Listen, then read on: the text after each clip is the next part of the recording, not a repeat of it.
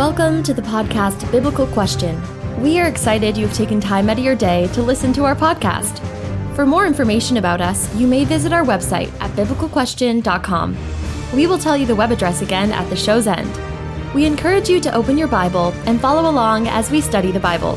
Now, here is your host, Joseph. Well, thank you for the introduction. Certainly glad and really honored that you've chosen us to download our podcast and to listen to us. We certainly hope and pray that uh, Christ would be glorified, use our listeners would be edified. We certainly uh, appreciate this. Hope that you'll tell others about us and how you found us. We have, I don't know, three or more years now uh, out on the internet that you can download and listen to we ask that you please do pray for us in this ministry as we try to seek out uh, new financial help and supporters to keep it going. We that uh, really need your help with this.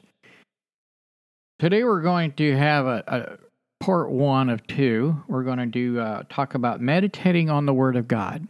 Meditating on the Word of God. That's something I think that's very important to us as Christians, and that we really maybe need to focus more on than we really do. And so I have a Bible handy. I think it's always important to be able to do that. And we're going to uh, be in Exodus chapter 5 here. If you want to turn to there and follow along, then we'll be in Psalm uh, chapter 10. We'll be back here in just a moment. Do you enjoy our weekly podcast? Though many of our listeners around the world in poverty stricken nations are not financially able to support our podcast, if you are able, we would be grateful for your help. We offer several ways to help support the podcast on our website, biblicalquestion.com. Would you be in a prayerful consideration in your cheerful donation or purchasing through one of our affiliates? Thank you for cheerfully helping us tell a worldwide audience about the Word of God. So, we are back and we're going to talk about meditating on the Word of God. Kind of a strange question, maybe, but it is a fundamental one that we need to ask as we begin here. How well do you get along with yourself? How long do you get along with yourself? Uh, it might be again a strange question, but it really it needs to be addressed as we talk about meditation before I can effectively get into that, I I have to turn off all the noise and all the activities around me television, cell phones, radios, uh, whatever that might be that's distracting me. I need to turn off all of that stuff. I have to have quiet and peace and still uh, around me. And when, when I do this first thing, I'm going to, to see. Um, I wish I could say this that it's all about God. But usually the first thing I see is me. You know, uh, this idea that we're not always comfortable with me. Uh, I think that's why a lot of people have to have a radio on or a TV on, music, something, because they cannot be alone with their own thoughts. Okay? And so it doesn't ma- bother me at all, honestly, to sit in a room very quiet and just meditate and read the Word of God. That's not always been true, but for many years now, um, I can be alone with my thoughts. It does doesn't bother me. But occasionally, I do see uh, pain that I really don't want to deal with. Sometimes I see uh, this unforgiveness uh, type thing, uh, and that starts to come out when I'm meditating on the Word of God. Uh, I, de- I see disappointments, perhaps, that we br- I brushed off over the years. Uh, I simply start to see my own flaws. And that really comes from re- reading God's Word. The more you read and study and, and meditate on the Word of God, the more you're going to see how sinful uh, you, you and I really are.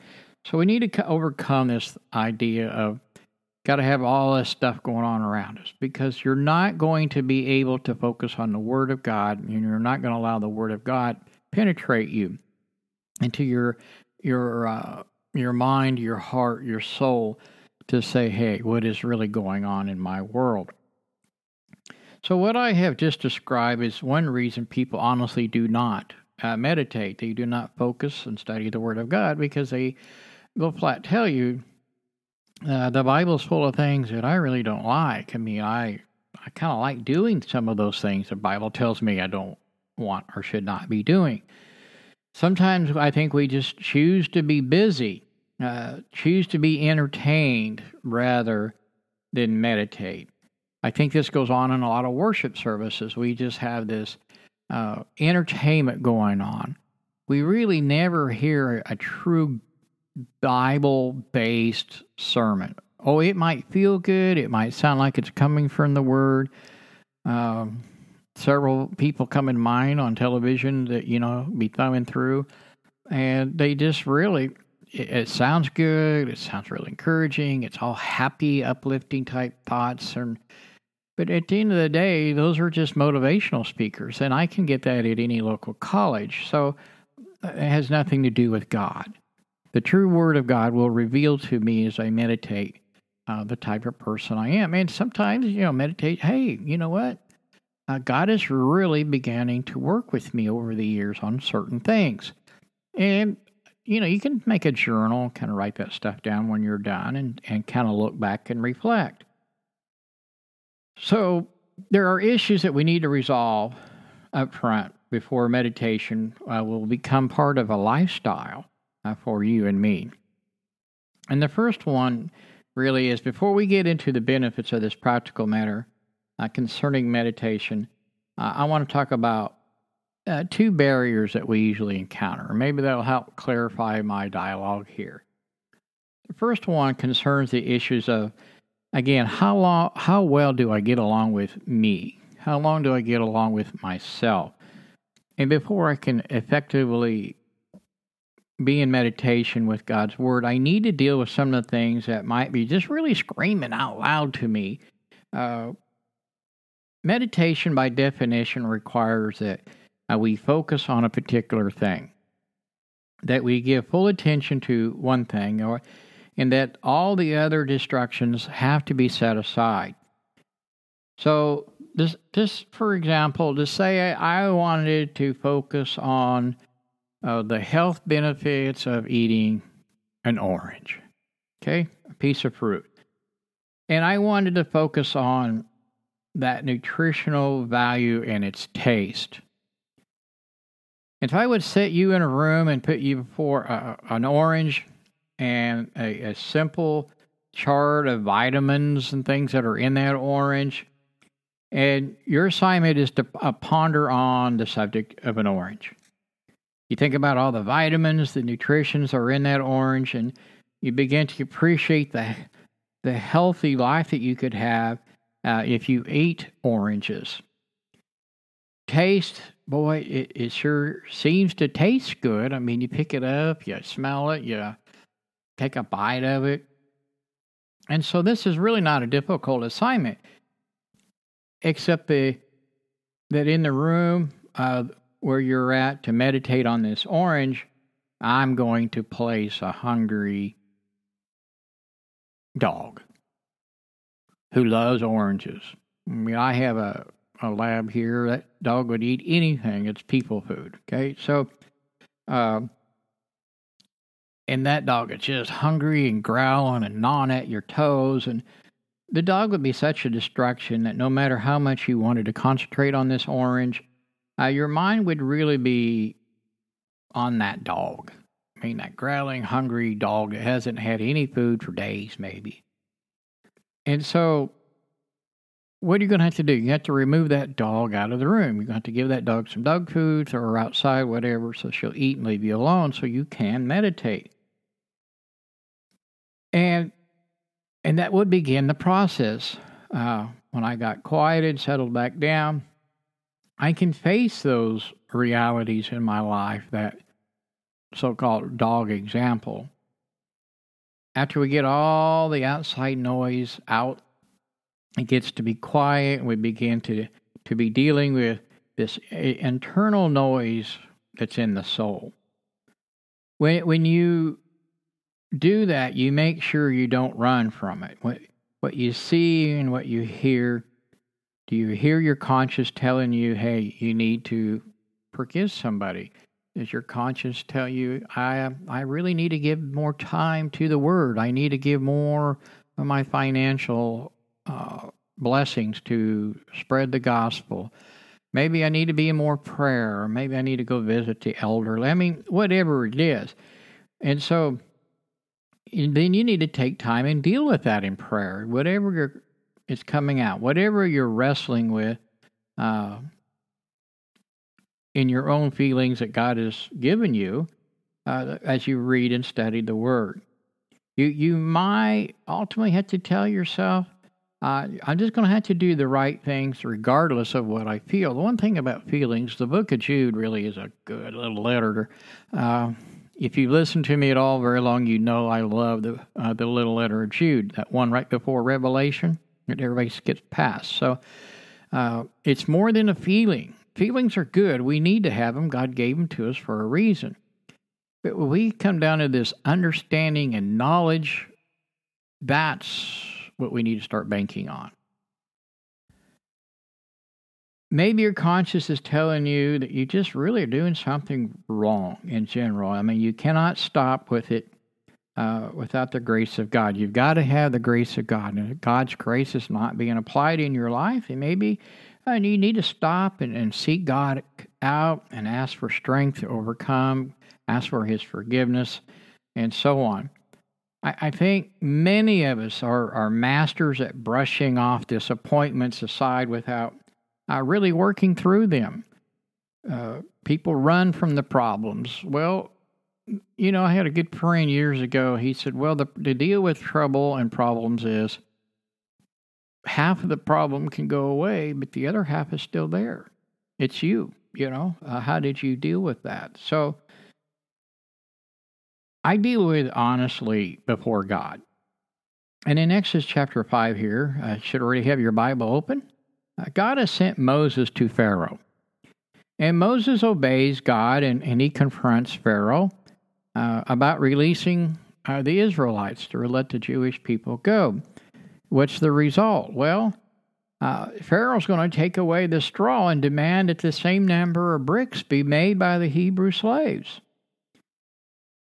Have you ever obeyed God and things got worse? I mean, think about it. Probably. And if it wasn't bad enough, okay, Moses' own people are going to turn on him as well. I mean, they're they're not real happy about what's happened. They they've got this uh, brick requirement that they have to make so many bricks a day, and if they do not, well, they're in trouble. And now they got to go get their own straw. And so Moses begins praying to God, and he has this concern over this disappointment. Exodus chapter 5, verses 22 and 23. And uh, Moses returned to the Lord and said, O Lord, why have you brought trouble upon this people? Is this why you sent me? Verse 23. Ever since I went to Pharaoh to speak in your name, he has brought trouble upon this people and you have not rescued your people at all. Notice how Moses throws this God, this is really your fault. I did what you told me to do, I said what you told me to say, and now look. Look what's happened. Pharaoh's really mad, and now these people don't like me either. Do you know why this is such a great prayer? I mean, think about it. It is. It really is a good prayer. It is an honest, open conversation about what Moses is really feeling, and he tells God. You know, I remember a disappointment I went through 15 years ago. I knew I, I shouldn't be disappointed with God. God is perfect and He makes no mistakes. But there's really no justification for being disappointed with God.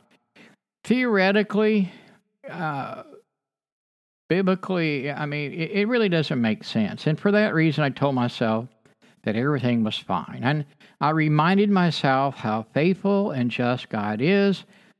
And I did a lot of nice religious type things. And but when it was all said and done, the bottom line was I was hurt. I was very disappointed in what God had allowed to take part in my life. And, and with all those feelings, I, I stayed real. I stayed busy for God because I didn't want to get still. I didn't want to deal with all those feelings. And I know you know this. I mean, if you're a human, you've been here. If you've been a Christian very long, you've probably been here as well. And it's amazing how we lose sight of a simple truth like this. God knew exactly what I was feeling. No matter how nice I was about it on the surface, when I finally got honest with God about the pain that I was feeling, I eventually worked through it. I meditation on it. I, I and it got a lot, whole lot easier as I studied the Word and you know, and just got wrestled with it in prayer with God. Again, being honest with God. Do you know how hard it is to prepare sermons week after week for 20 years when you have issues with God sometimes? I, am sure there's been a lot of sermons that were about disappointment over the years. But Moses faced this pain and disappointment, and he gives it to God in a conversation. The psalmist is really, this book of Psalms, do you want to learn to pray? Study the book of Psalms. But uh, the prayers uh, uh, are, are just amazing. Psalm 10, verse 1 says, Why, O Lord, do you stand far off? Why do you hide yourself in troubles, times of trouble? Psalm 44, 23 and 24. Awake, O Lord. Why do you sleep? Okay. You know, this idea, I mean, I've been talking to you, God. Are you not listening? I mean, don't reject me. I need you. Again, verse 24 Why do you hide your face from me and forget my, our misery and our oppression? Psalm 74, 10 and 11, verses 10 and 11. How long will the enemy mock you, O God? Will your foe, foe uh, revile your name forever? Verse 11. Why do you hold back your hand, your right hand? Take it from the folds of your garment and destroy them. Here again is an honest conversation with God. And it's through meditation, effective meditation. A cleansing of the conscience, I believe, is very important in this preparation for meditation. It's just not enough to be silent and those external outside noises of the world that's all around us, we are bombarded. We are overloaded with messages from the world. Just go to the the grocery store, the mall. I mean, even walk, just driving, whatever. People got their noses in their phones, and they are and they got the radio going. I mean, they're talking on the phone. We are just bombarded with messages. But this honest conversation with God. It's not enough, again, to be silent with this, those outside noises of the world around us. This is really step one. But then we have to be silent, that screaming voice of our own conscience of any pain that we might be feeling. And that doesn't happen by ignoring the issues. It happens when we face them honestly and appropriately through all powerful blood of Jesus Christ.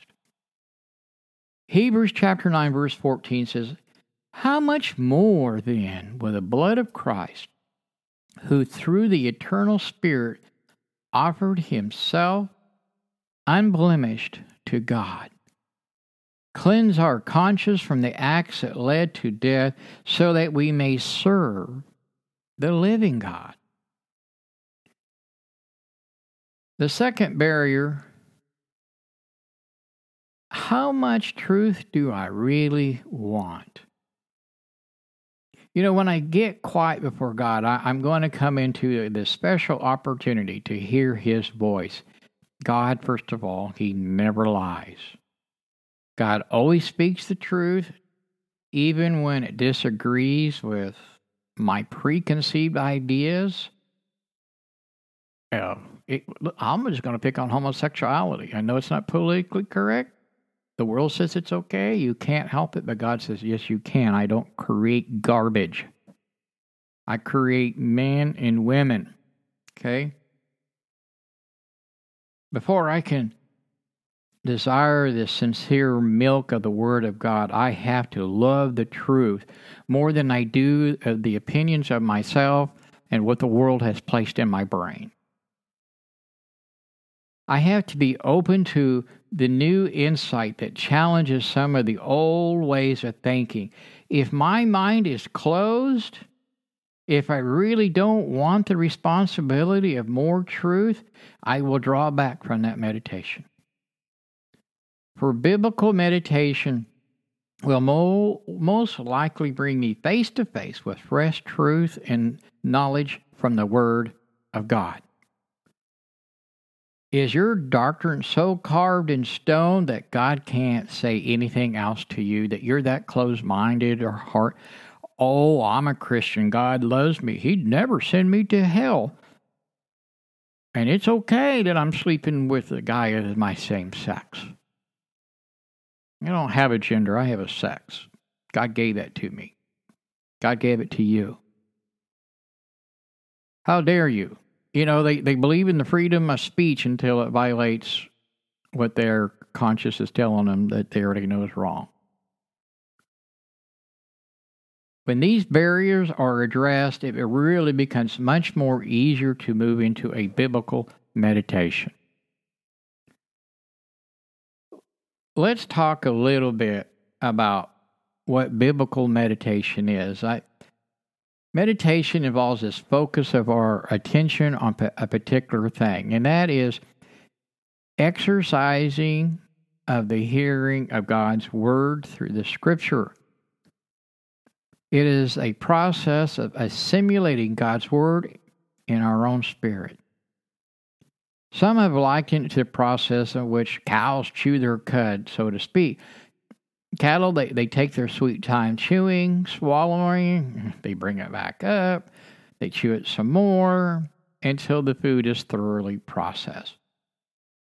Meditation ceases to be meditation when it is rushed. The subject of our meditation is extremely important. Read with me in Philippians chapter 4, verse 8.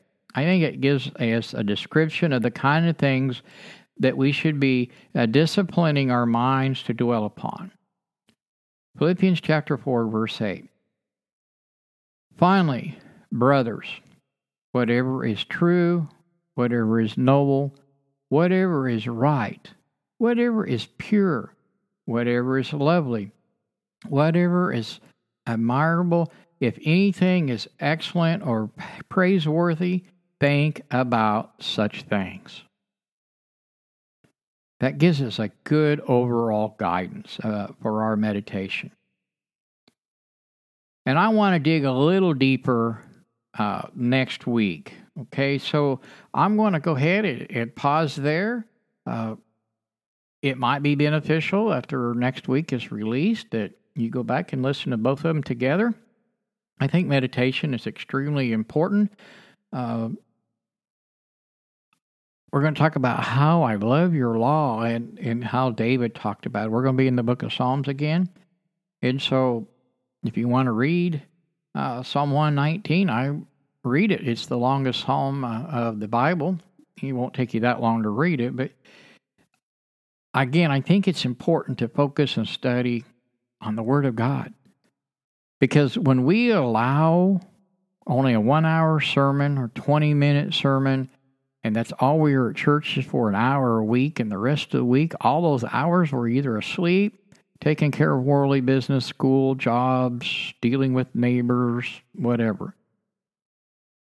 Where's God in a daily basis?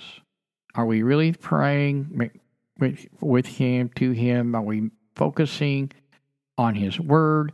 Are we really honestly trying to know who God is?